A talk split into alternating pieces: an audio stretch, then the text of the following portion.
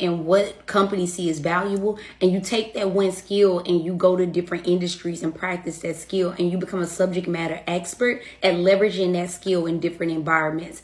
Um if you like like you guys leave this video go take a look at the squiggly path. Also if you are part of the pivot principle community because you bought the ebook then you guys have access to that as well. You guys will have that as a bonus module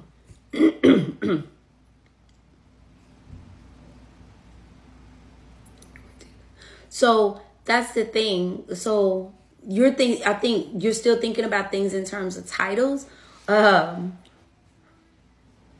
my daughter's here. My advice to you is go take a like a, a strengths assessment.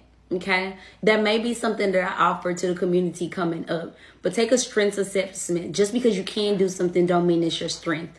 Let me go, you guys. Um, my five year old just got out of school, so I'm excited to hear about her day. So I would. Short Cast Club